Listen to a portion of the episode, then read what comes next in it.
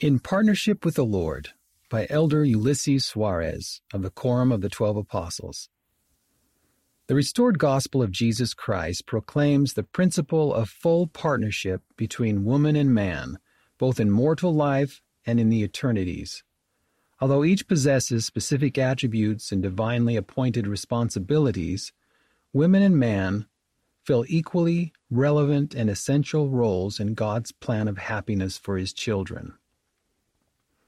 According to gospel doctrine, the difference between woman and man does not override the eternal promises that God has for his sons and daughters. One has no greater possibilities for celestial glory than the other in the eternities. The Savior himself invites all of us, God's children, to come unto him and partake of his goodness, and he denieth none that come unto him. 2 Nephi chapter 26 verse 33. Therefore, in this context, we are all considered equal before Him. When spouses understand and incorporate this principle, they do not position themselves as president or vice president of their family. There is no superiority or inferiority in the marriage relationship, and neither walks ahead of or behind the other.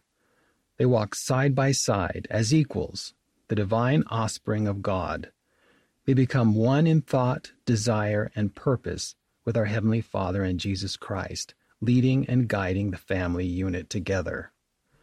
See the full address at conference.churchofjesuschrist.org. As we, women and men, work together in a true and equal partnership, we will enjoy the unity taught by the Savior.